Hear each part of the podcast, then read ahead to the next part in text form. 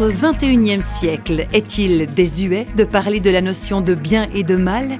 Il semblerait aujourd'hui que ces notions se sont passablement émoussées, mais réflexion faite, force est de constater qu'il y a opposition entre le bien et le mal et que cela a des conséquences sur notre vie et sur les sociétés humaines. Pour illustrer cela, Jacques-Daniel Rochat, inventeur et passionné de la Bible, prend l'exemple de l'histoire de Caïn et Abel, une histoire biblique tristement célèbre puisque Caïn a fini par tuer son frère Abel. Jacques-Daniel Rochat.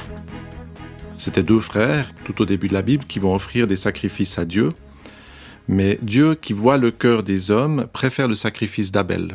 On ne sait pas trop comment, mais Dieu va montrer qu'il a en quelque sorte honoré Abel, qu'il voit en Abel quelqu'un de juste. Et Cain devient profondément jaloux, d'autant plus que c'est son jeune frère. Et c'est à ce moment-là que Dieu s'approche de Cain pour essayer de désamorcer la situation. Le choix entre le bien et le mal, c'est pas une question philosophique, ça va beaucoup plus loin.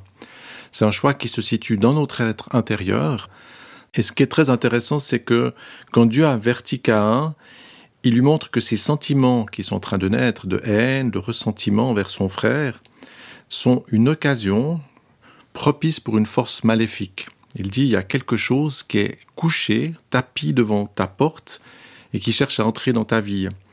C'est pourquoi Dieu va dire à Cain, mais domine sur elle, résiste. Et faire le bien, c'est pas simplement choisir une voie, mais c'est presque une autorité. On pourrait dire qu'en quelque sorte, le mal est cette force euh, naturelle vers laquelle on pourrait tendre, et que faire le bien, c'est avoir une autorité, c'est une capacité de résister à cette tendance euh, de sombrer dans, la colère, ou dans la convoitise, ou dans la jalousie, ou dans la haine.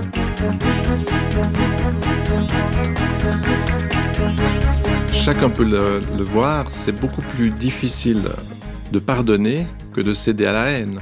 Donc on se rend compte que pardonner, être bon avec quelqu'un, quelqu'un qui va nous énerver, par exemple, eh bien naturellement, on aura tendance peut-être à vouloir l'étrangler ou le secouer ou que sais-je.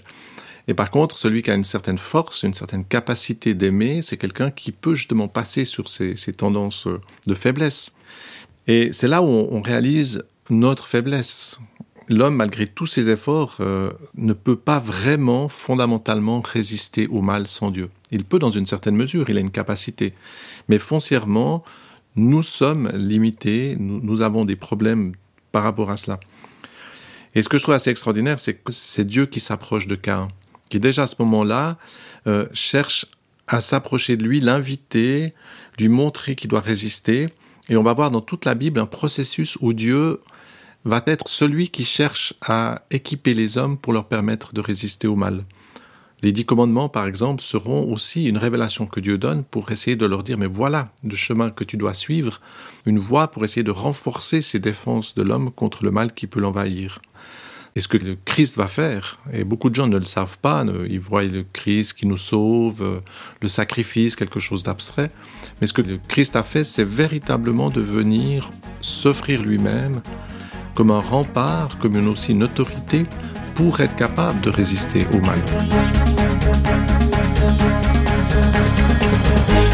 Ça vous semble loufoque, cette histoire de résister à la tentation du mal?